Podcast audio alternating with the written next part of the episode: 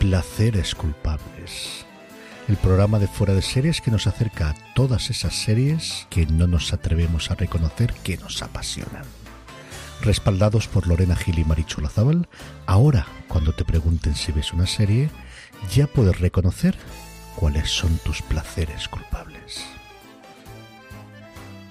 Hola a todos y bienvenidos una semana más a Placeres Culpables, el programa de Fuera de Series, que ya sabéis que se emite los domingos, que empezamos a hablar de cualquier mamarrachada, podemos terminar con algo muy intenso, o Marichu se nos puede venir arriba con una secta, o como estábamos haciendo antes, justo antes de empezar. No nos ven, pero queremos que sepáis que esto antes de empezar puede salir cualquier cosa. Luego ahora le digo a Marichu, Marichu, canta, y no me va a cantar.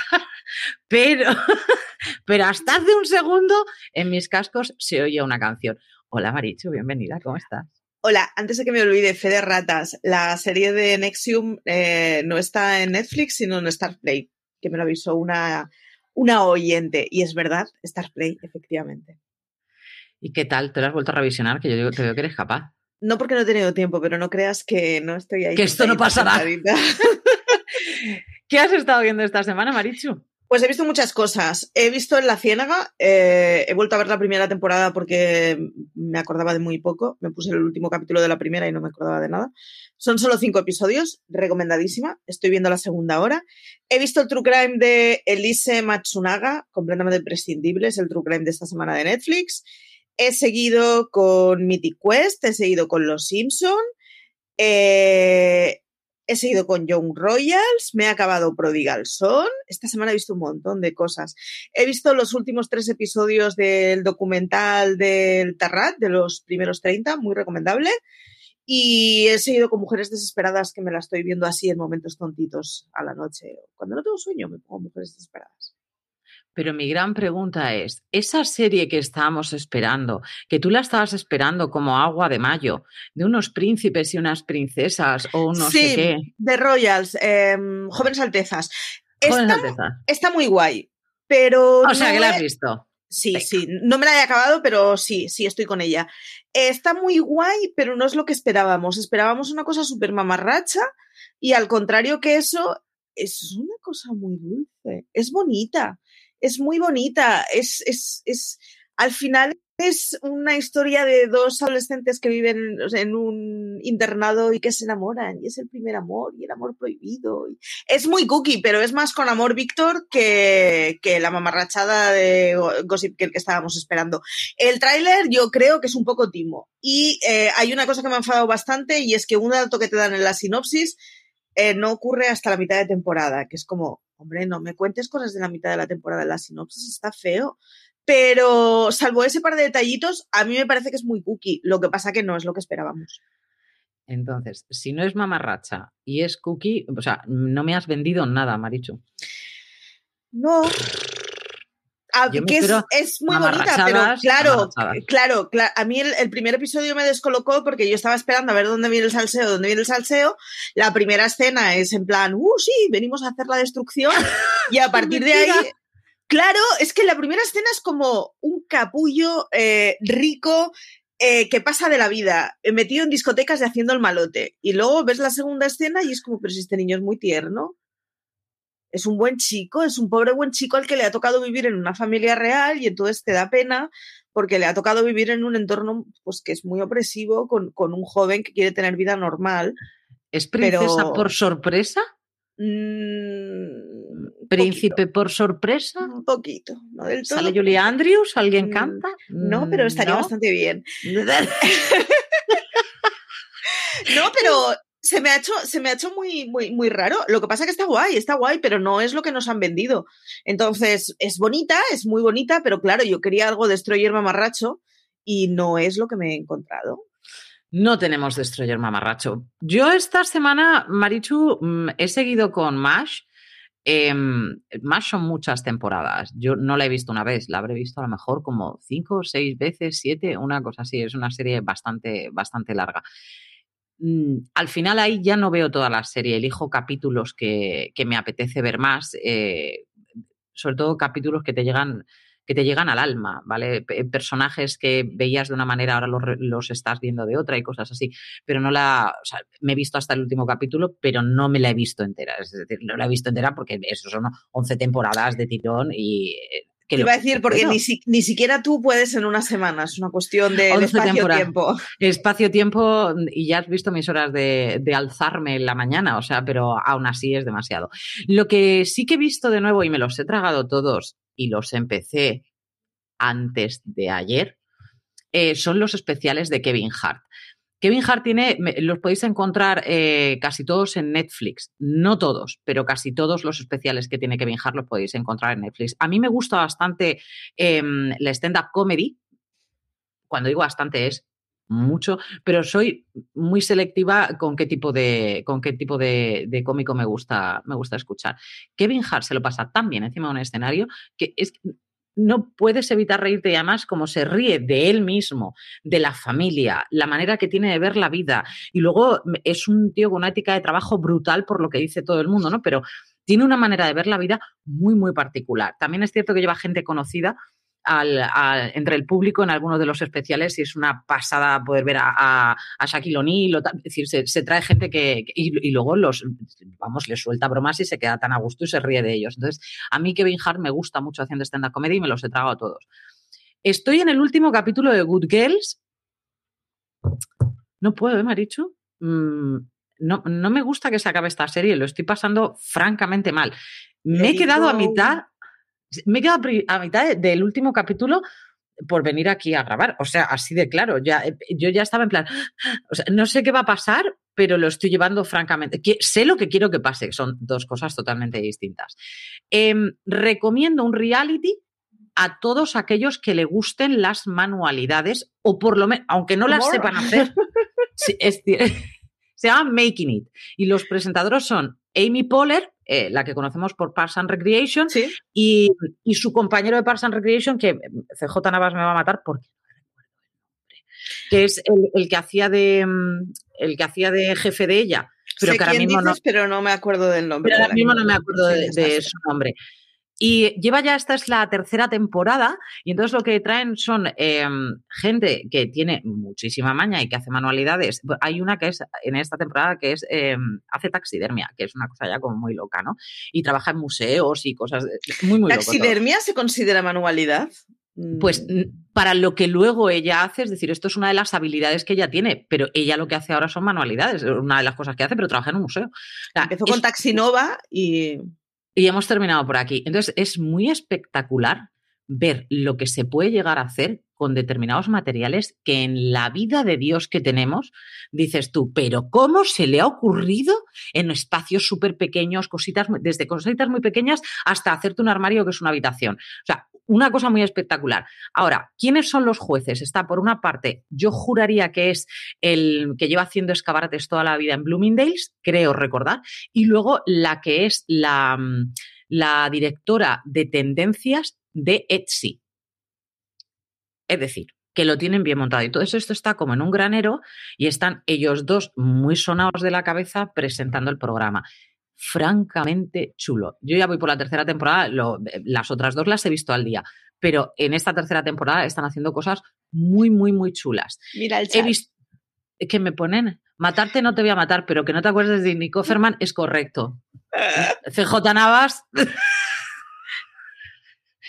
Tal cual, pero muy bien que me trolees por aquí. Es que no me acuerdo, es que él es súper fan de Nick Offerman y yo también, pero que no, que totalmente se me ha oído. De... Pero no me voy a acordar del nombre, Amy Poehler sí, porque además he visto de Netflix Moxie. Moxie es una película mmm, setentera, podríamos llamarla, de la revolución feminista. Ella hace de una madre con que el padre está más bien desaparecido, el marido está más bien desaparecido, tiene una hija adolescente, va al instituto, entonces la hija, que es una chica súper introvertida, entra en plena revolución viendo las diferencias tan grandes que hay entre hombres y mujeres. Entonces, bien sin pasarse, pero... Tiene su ternura la, la película, está dirigida por Amy Poehler, por eso la, la he traído. Y esas cositas he visto, también he visto Evil, cada vez que veo lo de qué va a pasar la semana siguiente le cojo un piazo de J. Porque a mí lo de la mano esa del monstruo, que es un monstruo, pero Mmm, la que aquí mano no lo vemos hasta otoño. Pero la mano esa, esa mano... Da, repeluco, Marichu, repeluco. ¿Qué hemos estado viendo en redes? Cuéntame alguna, porque yo tengo ganas de ridiculizar. Eh, hemos, eh, a ver, hemos decidido que Megan Fox va a ser nuestra enemiga número uno. Ella no lo sabe, si lo supiera le importaría y le tiraría de un pie, porque a fin de cuentas es normal, somos dos mindundis diciendo, oh, Megan Fox, injusticia. Pero Megan Fox ha salido chuleando de que ella es más mayor en su relación, cuando es más mayor tres años, que, a ver... Cumplida cierta edad, tres años no son diferencia. Yo entiendo que si eres una niña de diez años no te líes con el compañero de la escuela de trece. Esto lo entiendo. Correcto. Pero cuando uno tiene más de cierta edad, entre cuarenta y cuarenta y tres no hay mucha diferencia. Entonces ha salido diciendo así, uh, uh, yo soy la mujer mayor en mi relación. Y por lo que fuera... Eh, Lorena, no lo ha hecho lo, bien. No, lo, Lorena, por lo que fuera, se ha acordado de la noticia en la que Sharon Stone dice que está con un rapero y que el señor cantante, que por cierto sigue la, la moda esta de ponerse cosas en los dientes de coloritis, que me parece horrorosa, eh, treinta y ocho años más joven. Eso sí es una diferencia de edad. treinta y ocho Eso años. Es saber hacerlo bien. ¿Por qué? Porque Sharon Stone es una señora. Una señora. Y entonces, ¿qué ha dicho? ¿Qué pasa? Es que es muy Sharon Stone. Puedo hacer... Yo te, tengo que reconocer... Si hago instinto básico, ya puedo hacer lo que sea. Yo tengo, yo tengo que reconocer que lo que pasa es que es Sharon Stone, y Sharon Stone es la puta ama, y entonces eh, me da igual claro, lo que haga en la vida porque me parece le bien. Permitimos todo, claro. Pero igual treinta y ocho años, eh, así como de cuarenta a cuarenta y tres no hay diferencia, treinta y ocho años, no lo sé, tío, no lo sé. Eh... Marichu, piénsalo, lo mal que se lo tiene que estar pasando ella. Que sí, que sí, y bueno, y él, porque está con Sharon Stone, vamos a ver, o claro, sea, en tu vida te pero, has encontrado con un bocado semejante, desengañémonos. Claro, pero la edad es la edad, es decir, las cosas se caen porque la gravedad existe, y Sharon aunque Sharon Stone, Stone, Stone pueda ser una diosa del Olimpo, todo, o sea, no, no, es, no. es ley. No, no, no. Sharon Stone no, no cuenta en las leyes normales de la física, no se aplica la termodinámica. Iba, de, iba a decir una locura que te la diré después del programa, recuérdamelo, porque te iba a decir, hija mía, hay algunas cosas que nuevas, nuevas no las puede tener. Estamos, claro, hombre, se puede haber operado, pero nuevas, nuevas no las puede tener. Ahora, eso es saber hacerlo bien, es decir, ¿tú quieres estar con un mozo? Con un mozo. Yo también lo he hecho mal, yo también me llevo tres años con C J Navas. ¿Eh? No lo aparenta, ¿a que no? Yo... Tendrías que decir... Dios, ¿qué me estás contando? Soy mayor que él, pero no treinta y ocho años. Eh, Yo reconozco que me, me, me genera un poco issues y es que treinta y ocho años... A ver, Sharon Stone, ¿cuántos tiene? sesenta y cuatro, creo.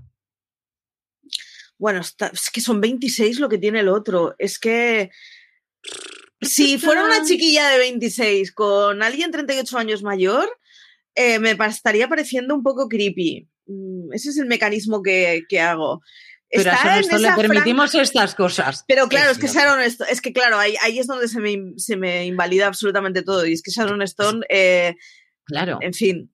Realmente la noticia la traemos por el hecho de meternos con Megan Fox. Básicamente. Casi, que encima es como, a ver, cuidado que me llevo tres años. Y no sale Sharon Stone diciendo, a ver, cuidado que me llevo treinta y tantos. ¿Qué me estás contando tú a mí? Pollito, que eres un Megan, pollito. Megan Fox, que lo has pasado con un artículo, por cierto, de la noticia, en donde el novio lleva unas uñas imposibles, muy... Correcto. Y ella está extremadamente bonita. También voy a decir, es que, yo creo que a Megan Fox le tengo un poco de manía porque es demasiado guapa para ser mortal. También te lo digo. Es que parece una pin-up, es, es espectacular, es una chica guapísima. Si es que una cosa no quita la otra, el cacahuete está aquí, no aquí. O sea, físicamente es absolutamente un espectáculo. Un espectáculo. La que ha querido dar un espectáculo ha sido Katie Holmes. La conocemos por haber sido la mujer de Tom Cruise, pero sobre todo la conocemos desde que era una, crece, mochueli, una mochuelilla en Dawson Crece. Ahora, efectivamente. Esta muchacha se mantiene mmm, atléticamente muy bien, está muy flexible. ¿Por qué traemos esta noticia? Porque no tiene sentido. A mí, ¿qué más me da que Katie Holmes pueda hacer todavía el puente? Yo todavía puedo hacer el pino, Marichu. La noticia es muy buena. Es Katie Holmes ha, ha publicado en su Instagram una fotografía en donde está haciendo el puente con la pierna levantada. Y de esto hacemos una noticia. Eh, yo iba a tra- yo, mi último post ha sido un amigurumi. El siguiente hago el pino, Marichu. Me lo noto, me lo estoy notando. Yo te aviso lo que puede venir para la semana que viene. Eso sí, no en la foto nada. Lleva unos pantalones de cuero chulísimos. Bueno, un mono de cuero chulísimo. No sé si ella es pantalones estil- y top, pero... Ella es muy, muy estilosa. Una mujer muy estilosa. Por cierto, que se ha cumplido ya un año que muriera Naya Rivera y todos los compañeros de Naya Rivera. Yo lo estaba viendo el, el, el otro día porque vi... Eh, por primera vez, ¿cómo se llama el musical este tan conocido? Hamilton. Ah. Vi Hamilton. Entonces, eh, uno de los actores que sale, que es el que hace de Rey, mmm, salía en Glee. Y entonces, eh, a mis hijas, que les hizo muchísima gracia el Rey, les encantó lo del Rey, porque además es que canta fenomenal, ese chico canta estupendamente bien. Entonces les puse una escena de Glee y la ponía él cantando con, con la protagonista. Lo puse a él can- cantando con la protagonista. Pero hicieron como un barrido de todos los actores. Es que ya son tres los que ya no están.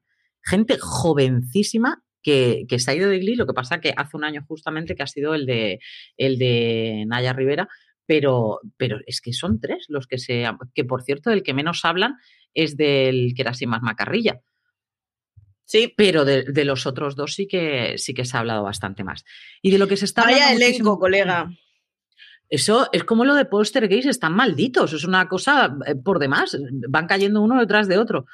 Brutal. De todos modos, en algún momento deberíamos decir que hay ciertas, o sea, los contratos deberían tener una cláusula, en el caso de Naya fue distinto, pero deberían tener una cláusula en donde si tienes más de X eh, éxito, el plató te tiene que poner algún tipo de formación para que, en fin, aguantes la que se te viene encima.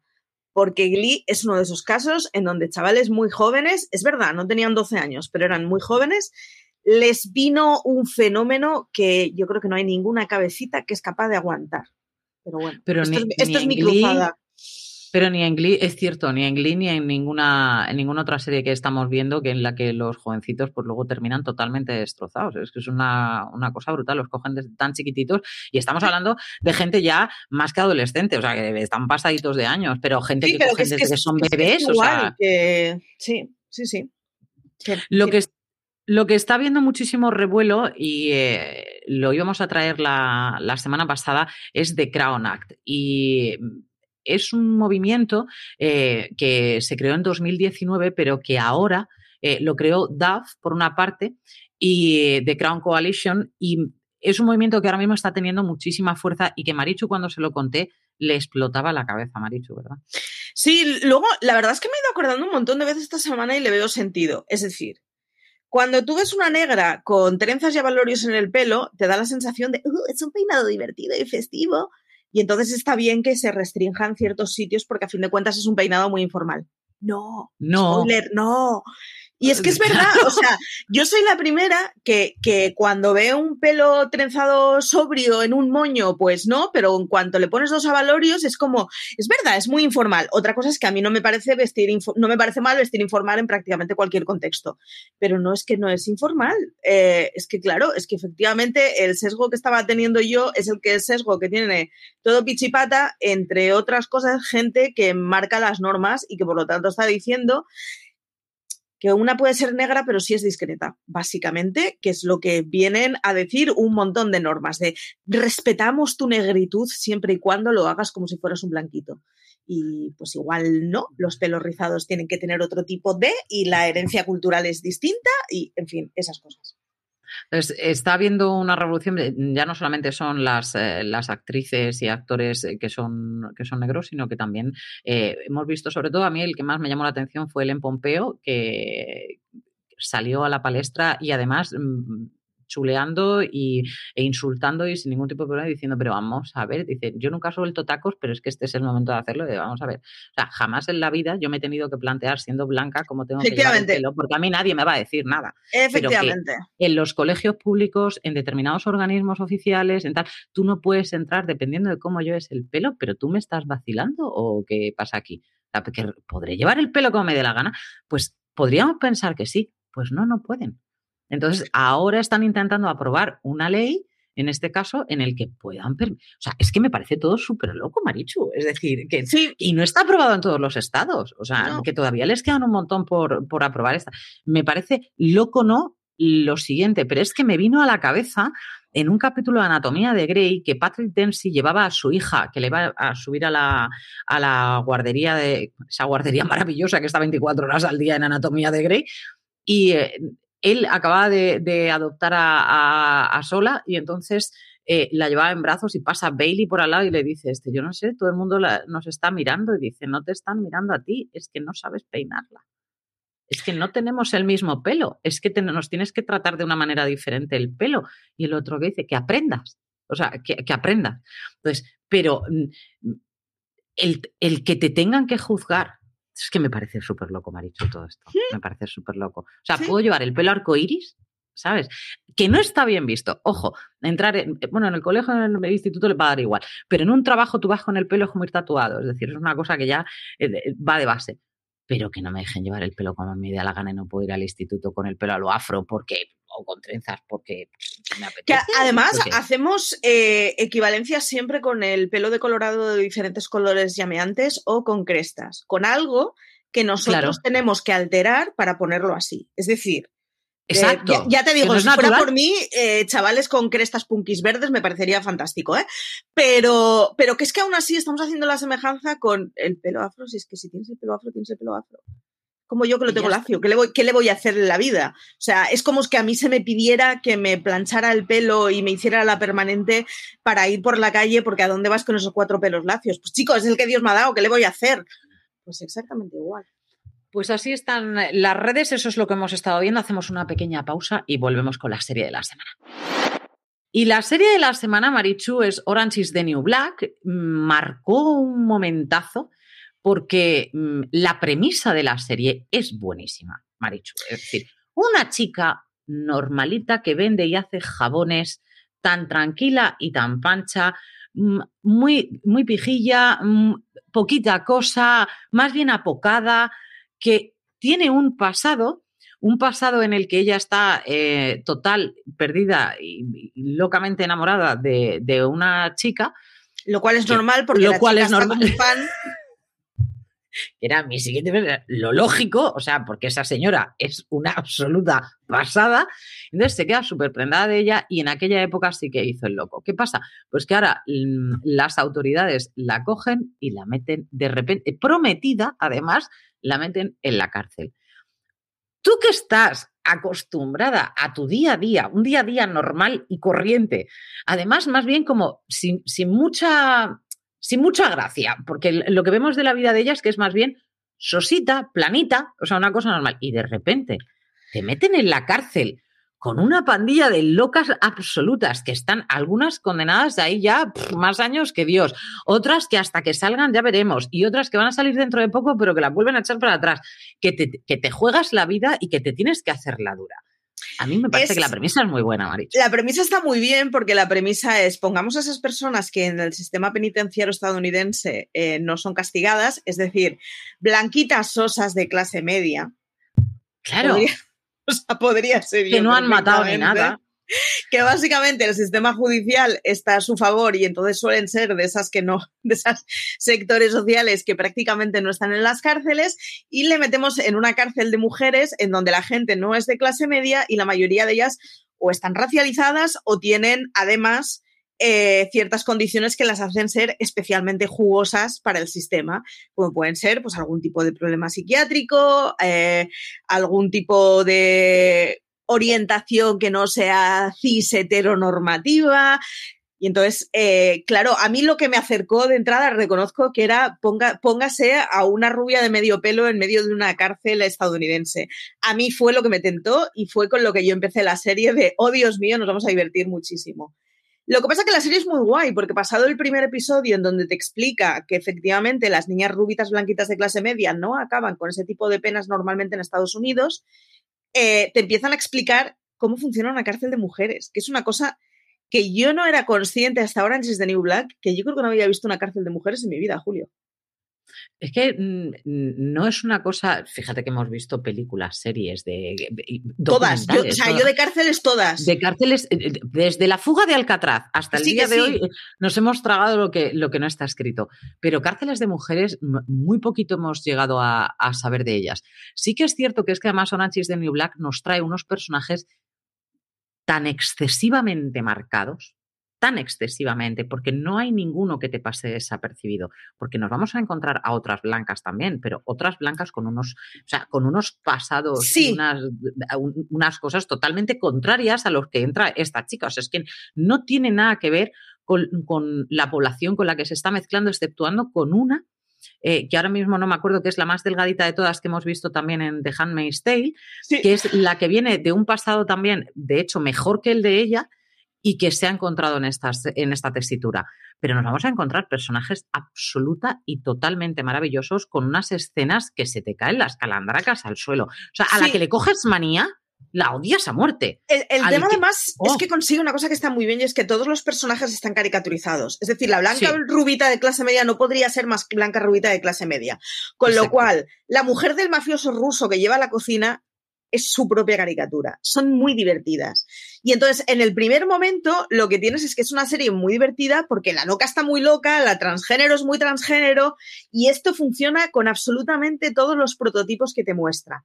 Pero pasados los cinco primeros minutos, en donde nos vamos a reír de la loca porque está loca, resulta que la loca es una actriz del copón de la baraja, de la baraja que tiene un papel del copón de la baraja, que tiene una historia con un mogollón de chicha para contarte. Entonces, es una serie que no se gasta fácilmente, porque pasados los primeros episodios en donde, ¡ay, qué gracioso! Me ponen a una católica que descubre el lesbianismo porque alguna necesidad sexual tiene que tener en la cárcel. Lo que te explican fuera de eso es mucho más interesante que el prototipo caricaturesco que has visto los cinco primeros minutos. Y entonces, claro, empiezan a explicarte un montón de, un montón de cosas del sistema social estadounidense y del sistema penitenciario estadounidense, como, por ejemplo, una de las torturas habituales que se hace con los transgéneros es negarles sus tratamientos hormonales. Con lo cual, eh, aunque esa chavala siga sintiéndose chavala y siga siendo mujer, eh, su cuerpo está empezando a decirle que... Mmm, bueno, pues le crece la barba, entonces empiezas no. a tener un problema de una mujer en una cárcel en donde está completamente incómoda y donde, francamente, negarle el tratamiento hormonal a una transgénero debería ser, o sea, debería estar contado como tortura y punto pelota. Y ese equivalente pasa con todos los personajes, en donde se van encontrando que, que, que están encerrados en sus propias caricaturas, que sus vidas tienen muchas más cosas, que al final son señoras, muchas de ellas que han llegado ahí porque el sistema es una mierda y que eh, estaba completamente viciado y estaba completamente, eh, o sea, ya podríamos haber predicho todas que había un porcentaje muy grande de ese sector social que a ver, iba a acabar en la cárcel. Está muy bien explicada, está muy bien explicada la relación con los guardas, está muy bien explicada... prácticamente todo. Es, bueno, a mí las, las series carcelarias estadounidenses, el sistema penitenciario estadounidense, me parece maravilloso para hacer series y películas porque es un sistema completamente pervertido. Pero claro, cuando te ponen a hacer una cárcel de mujeres que no estás acostumbrado a ver y que ahora nosotros estamos muy acostumbrados gracias a Vis a Vis, pero que cuando empezó Orange is the New Black, ya te digo, yo era lo único que había visto de cárceles femeninas, está muy chula y además es muy divertida. Es divertida, pero también tiene unos momentos tragiquísimos sí, desde, sí, sí. Mi punto, desde mi punto de vista. Yo no sé tú, ¿cuál es el personaje favorito tuyo de Orange is the New Black? Yo, tengo el Yo mismo, ¿cuál es el eh, no, lo, no lo puedo evitar, la lesbiana católica. Eh, es, es, es, bueno, y la cocinera rusa, pero es que la, o sea, la, la, en general las mujeres de mafiosos rusos es un, es un tópico que a mí me gusta siempre. Pero la, la católica eh, lesbiana es muy divertido porque es una... O sea, es una Antoñita la Fantástica. Es una niña súper menudita que ella se autoconvence de que está con un señor, que ese señor pasa de ella olímpicamente, obvia, obviamente, porque ella pues, ha decidido que está mejor con una mujer que no esté en la cárcel y que le pueda limpiar los calcetines a diario. Y es una chavala que, que está al final como muy encerrada en qué es lo que me gustaría ser.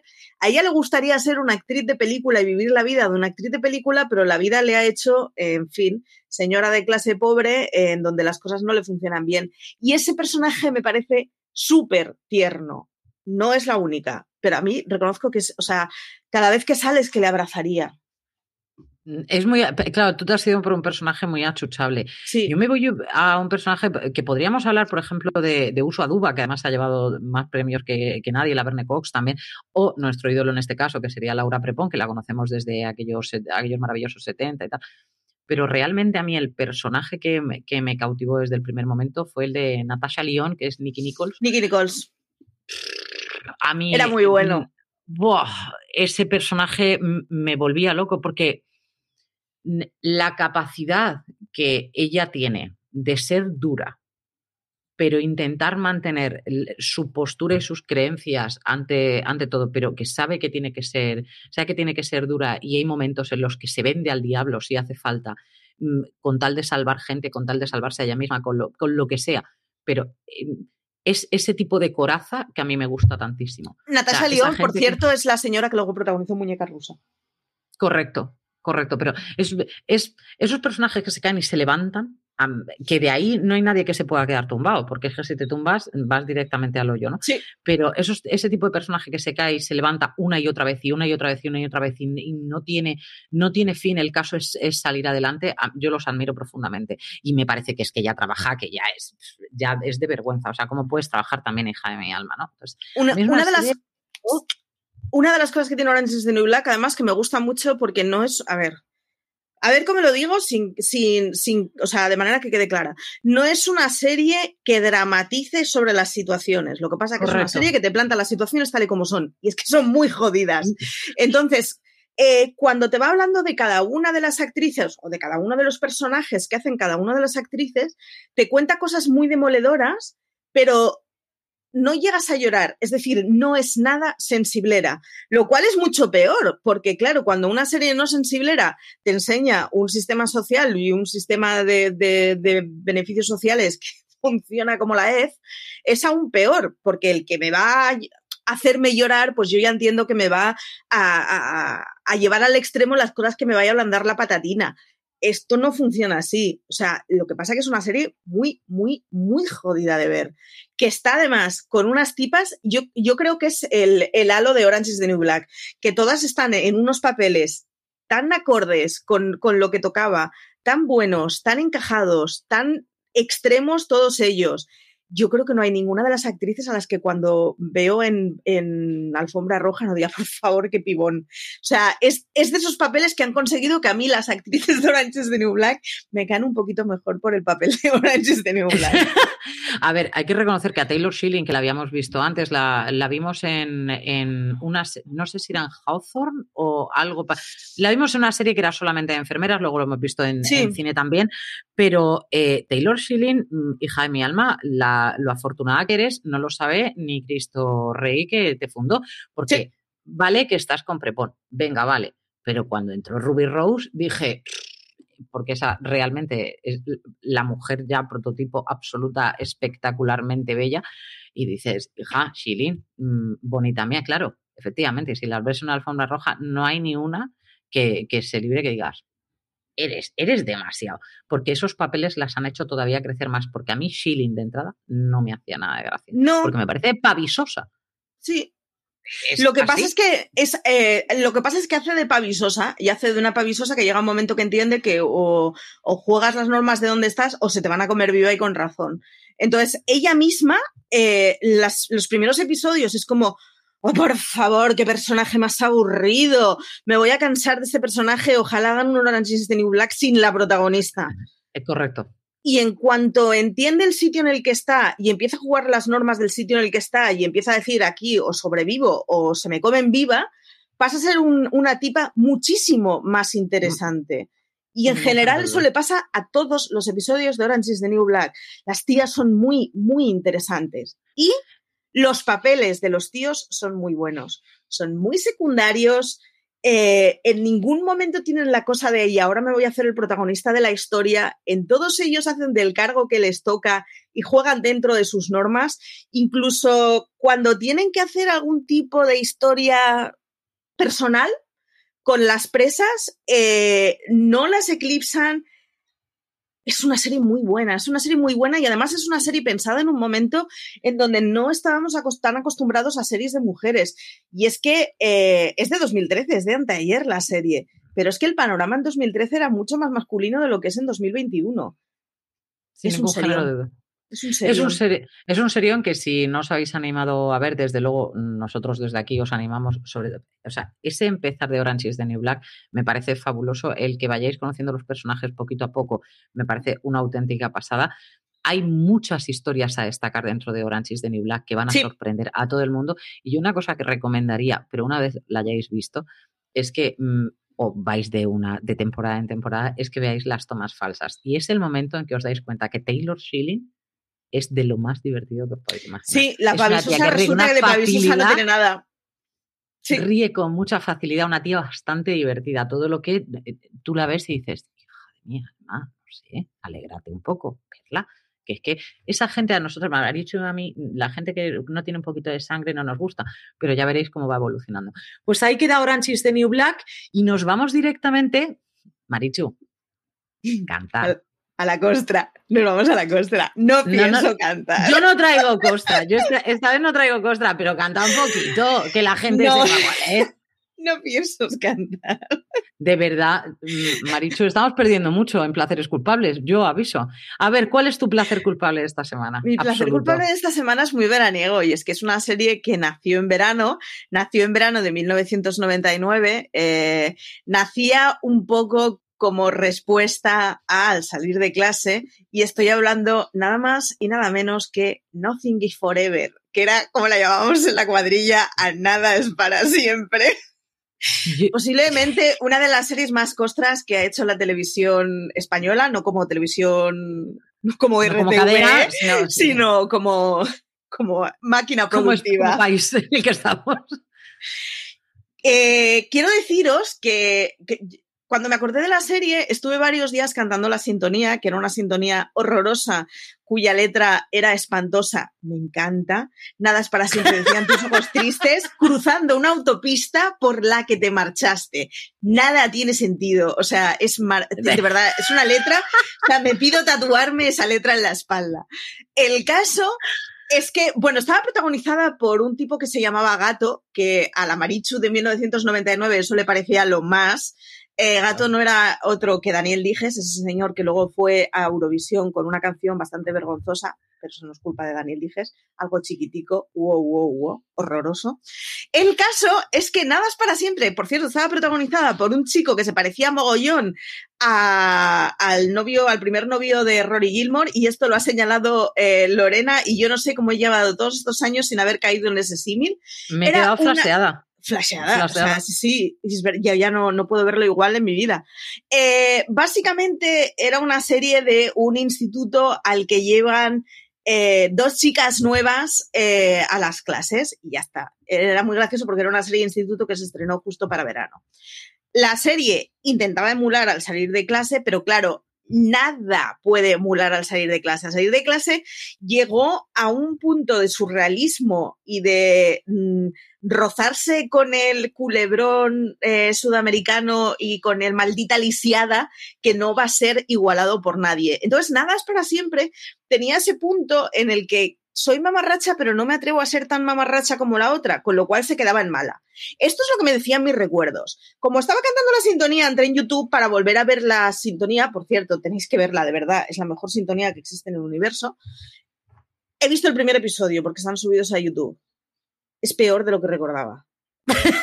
Por lo cual tú te enamoras más todavía. Claro, claro. O sea, claro o sea. Eso no ha hecho más que desear seguir viendo el resto de episodios. O sea, ayer lo dejo. Es mala, muy mala.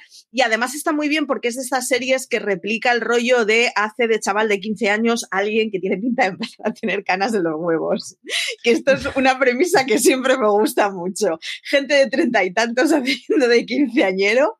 Es mi perversión favorita. Que luego, claro, tú mirabas a tus compañeros de clase y era como, pero si tiene cuatro pelos en la barba, pues, pues es lo que le toca porque tiene dieciséis años y no treinta y seis, como el señor al que has estado viendo todo el verano. Correcto. Era una serie imposible en donde todos eran muy guapos, todos vivían en casas muy ricas, eh, todos tenían mucha suerte en la vida y muchas desgracias muy intensas. Mis desgracias son, he suspendido un examen y no sé cómo ocultárselo a mis padres. Las desgracias de estos señores son, me han secuestrado porque no he pagado el dinero del tráfico de drogas, por ejemplo. O sea, son ese tipo de premisas que son completamente irreales, que son muy peligrosas si tú tienes doce años, porque te explican que, bueno, pues la gente le toca hacer cosas que no le tocan por su edad, con lo cual te empiezas a preguntar cosas que no tocarían. Ahí obviamente. Lo dejo, pero que cuando tienes dieciséis años y estás enfrentado a tu realidad, en donde básicamente lo que haces a la noche en vez de vivir orgías es comer ganchitos mientras ves Scream, pues está muy bien porque te, te enfrenta a la tristeza que es la adolescencia normal, en donde efectivamente comer ganchitos en lugar de participar en orgías. Así tu Marichu que... adolescente estaba totalmente frustrada. No, mi, no y, y, mi Marichu adolescente... Era como, además, ¿dónde están esas orgías? Yo no las conozco. No, no, porque... O sea, a ver, yo no era especialmente despierta. Entonces, ni siquiera llegaba a, al paralelismo ese de... Ahora podrían ser orgías. No, no, era simplemente existen vidas. O sea, ¿existen yo ya... Gente? Tenía asumido que mi vida era comprar una bolsa de rufles al jamón y ponerme en, la, en las escaleras de la iglesia a comer patatas. Y es literalmente, hombre, lo que hacía yo de chavala. Marichu, si ya te vas directamente a las escaleras de la iglesia, allí, allí, a lo mejor no encontramos la movida, ¿sabes? Literalmente es lo que yo hacía de chavala. No me gustaban las discotecas, así que eh, hasta que empecé a salir de bares, que entonces a la noche salía de bares y a la tarde seguía comiendo patatas al jamón en las escaleras de la discoteca, esto, o sea, en las escaleras de la iglesia. Tranquilamente. Esto es así. Sí, mi vida, mi vida adolescente definitivamente no se parecía para nada a las series adolescentes con las que me crié. Pero tu, pero tu vida adolescente fue mejor después de ver Nada es para siempre. Totalmente. Además, Totalmente. Nos enganchó mucho y fue bastante maravilloso porque nos pilló ya con una edad que reconocíamos que eso que nos estaba enganchando era muy malo. Y esto es, eh, fue de las primeras series que yo disfruté como, menuda porquería estoy viendo, qué placer. Qué bien. Entonces, sí, entonces acepté con total naturalidad que mi vida fuera paralizada por eso. De hecho, yo me acuerdo que la hacían en verano porque estuve todo el verano escaqueándome de la hora del chiquiteo del mediodía de salir con mis padres para poder ir a ver a casa Nada es para siempre. Así que ese fue mi verano. O sea. Un placer culpable absoluto y total, Marichu. Total, o sea, total. De, de placer culpable de base. Yo no traigo un placer culpable como podría ser el tuyo de base en ese sentido, ¿no? Yo traigo una serie que para mí, la he visto varias veces, ¿eh? Y para mí es una de las series de un procedimental que me deja siempre con la boca abierta, que es el caso de The Closer. A ver, es que ya está Kyra Sedgwick. A partir de ahí, lo que haga esa señora, podrías pensar que todo lo ha hecho bien, ¿no? Porque os he dicho que he visto Call, Call Your Mother y eso es malo, mamarracho, pero lo he visto porque sale Kyra Sedgwick. Creo que la han cancelado. Bien, es sí. De las pocas veces que puedo decir bien cancelada, o sea, horrorosa. Ahora, Kyra Sedgwick aquí hace un papel espectacular en el que es una, una detective que la asignan al departamento de Major Crimes.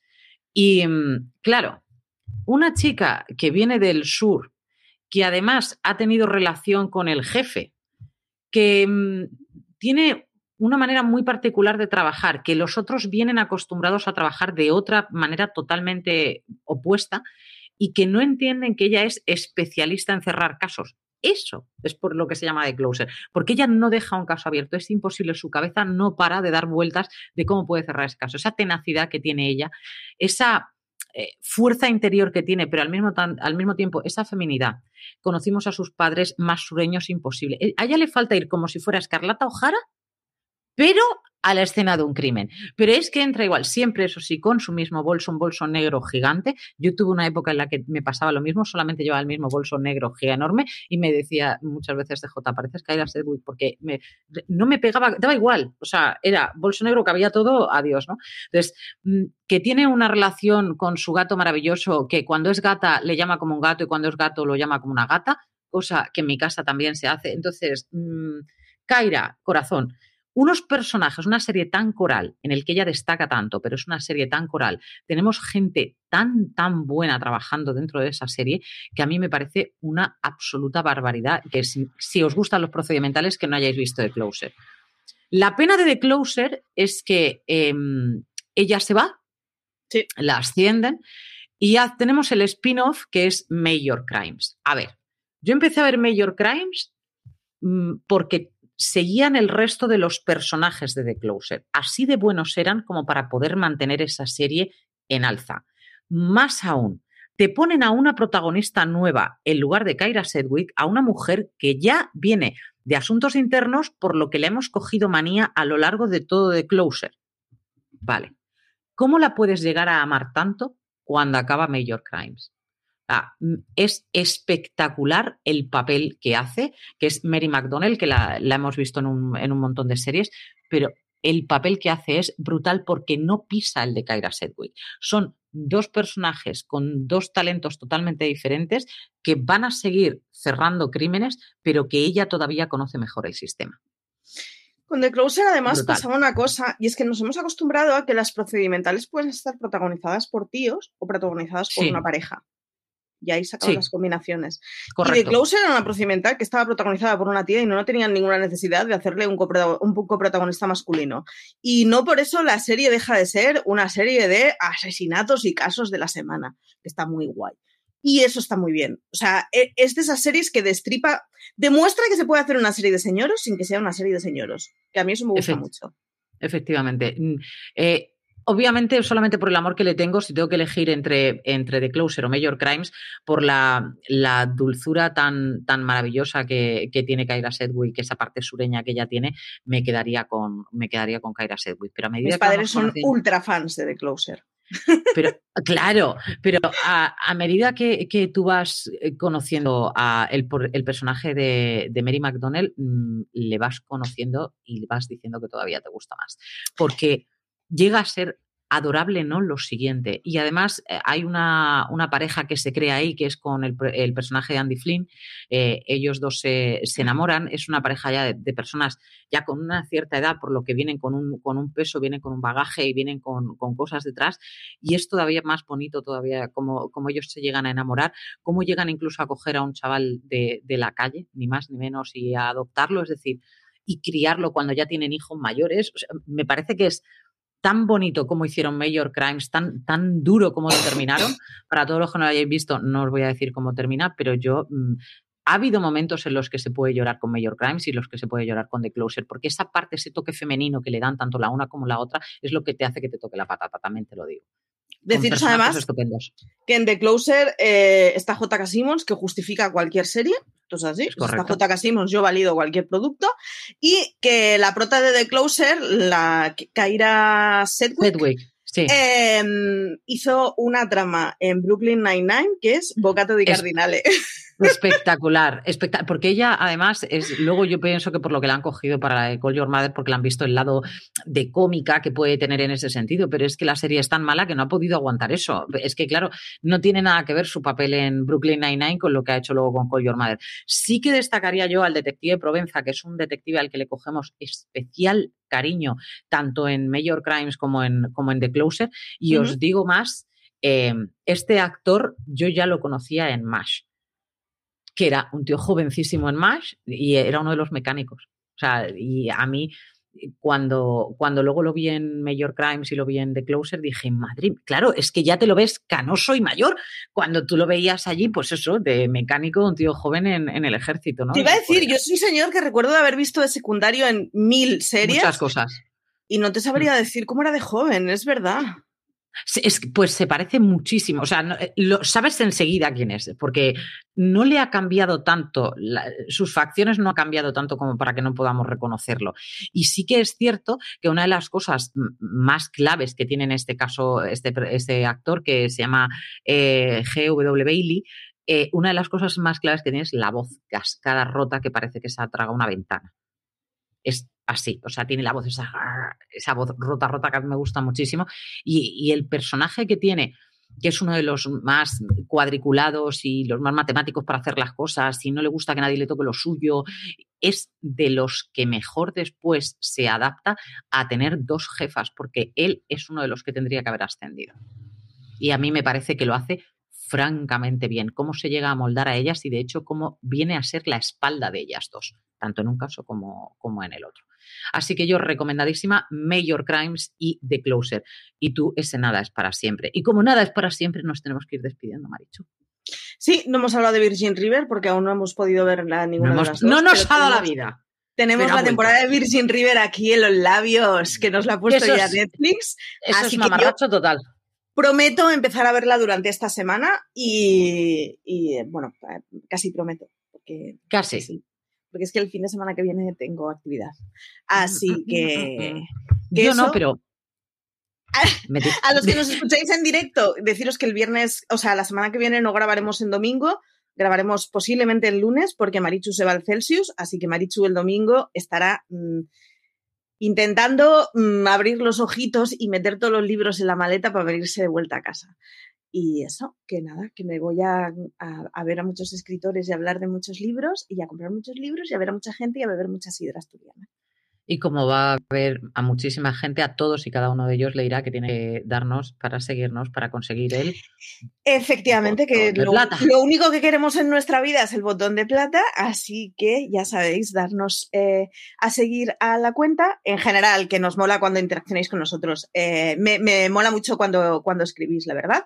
Me mola aún más cuando nos corregís, porque así por lo menos eh, quedo como la paleta que soy, pero bueno, a la semana siguiente lo puedo corregir, como esta semana con Nxivm StarzPlay, que, que nada, que como siempre, que nos leáis en fuera de series punto com, en donde a diario tenemos artículos, noticias, críticas, que en verano estamos un poquito de rebajas con los podcasts y estamos haciendo solo tres semanales, que ya de unido, tres semanales en el momento. Mira, nos, uno de los habituales nos dice que llega tarde, desde luego vaya horas, vaya horas. Pareces, Marichu, que no te has levantado todavía. Me ocho, hoy me he tomado un café antes de grabar y todo. Hoy he estado súper madrugadora. Hoy estás, que vamos. Eso, que nos escuchéis en los tres semanales que tenemos ahora. Ahora estamos con streaming, con placeres y con universo Marvel todas las semanas. Bueno, aunque ahora Loki acabará en brevas. Que muchísimas gracias por vuestros comentarios, que los leemos todos aunque no los contestemos. Y que, que eso, que nada, que muchas gracias por haber llegado hasta aquí. Y como siempre, la próxima semana volveremos, no sabemos con qué, pero le estamos poniendo muchísima fe por averiguar. Marichu, ya veremos, Dios dirá. Estoy intentando a ver si Marichu me canta, a ver si viniendo así un poquito de considra asturiana, el próximo capítulo nos empieza a cantar algo, lo que sea. Cualquier mamarrachada nos sirve en este Placeres Culpables. No, gracias, porque yo borracha canto el Quisiera volverme hiedra y hasta aquí lo dejo. Yo canto copla, o sea, no pasa absolutamente nada. Muy mal, por cierto, pero le ponemos muchísima fe. Como todos los programas, nos apetece que nos acompañéis. Muchísimas gracias a todos los que habéis estado en el chat, como siempre. Yo me voy despidiendo porque sé que me va a caer la de Dios, porque se me ha olvidado Nick Offerman, C J Navas, pórtate. Mi memoria no es lo que era, son los tres años que nos llevamos, querido.